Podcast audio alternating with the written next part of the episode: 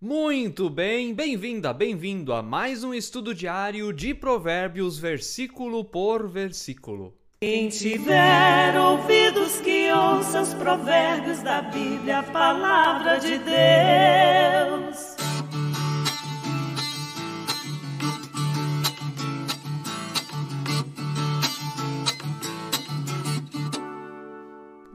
Que bênção do alto estar outra vez em sua companhia para compartilharmos da sabedoria da palavra do nosso Deus. Se você está vendo pelo YouTube e chegou aqui pela primeira vez, inscreva-se no canal.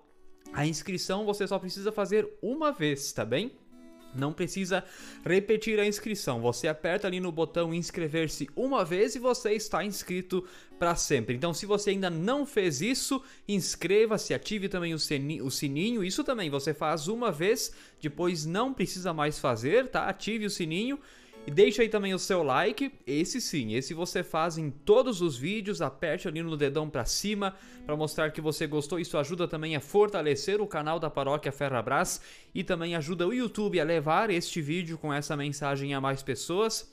Deixe também o seu comentário e, claro, bem-vinda, bem-vindo você que escuta através da plataforma Spotify. Como você já sabe, nós estamos também em sintonia com o seu coração. Vamos ao nosso plural, né? Versículos, nossos versículos de hoje, Provérbios 7, 21 a 23, onde a palavra nos diz: Ela o seduziu com as suas muitas palavras, com as lisonjas dos seus lábios o arrastou, e num instante ele a seguiu como um boi que vai para o matadouro, como um animal que corre para a armadilha, até que uma flecha lhe atravesse o coração. Ele era como a ave que corre para dentro do alçapão, sem saber que isso lhe custará a vida.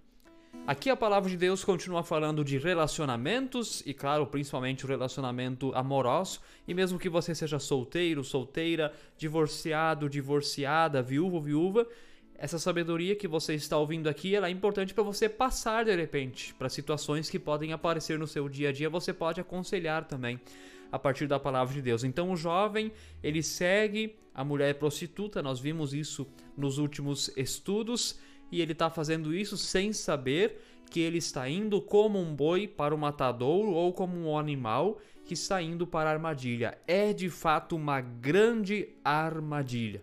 Queridos e queridas, se você estivesse caminhando e soubesse onde vai ter uma armadilha, você pisaria nela?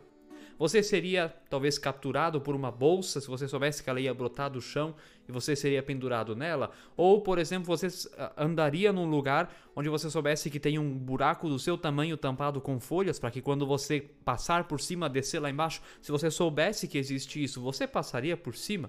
Claro que não! Claro que não. Se você sabe que atrás da geladeira tem uma ratoeira, você vai colocar a mão lá dentro da ratoeira de propósito? Claro que não. Pois da mesma forma é o adultério ou também a prostituição, a imoralidade sexual. São coisas que não agradam a Deus, mas elas têm consequências também na vida prática do dia a dia. Por isso, a palavra de Deus não é contra a sexualidade, Deus criou o sexo faz parte da boa criação de Deus, mas vivido dentro do casamento, entre o casal, isso que é muito importante.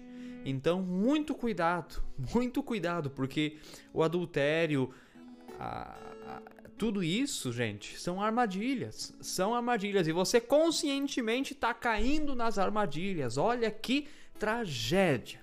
Isso sim que é tragédia. Então, fuja das armadilhas, fique preso à palavra de Deus que vai lhe orientar em todas as situações. Aqui está falando sempre, né, do menino, porque é um pai falando para o homem, mas tudo isso aqui se aplica à mulher, se aplica ao homem, se aplica a todos nós, a palavra do nosso Deus. Então é isso. Não caia na armadilha, pelo amor de Deus. Fuja da armadilha, tome consciência, caia em si e fique feliz.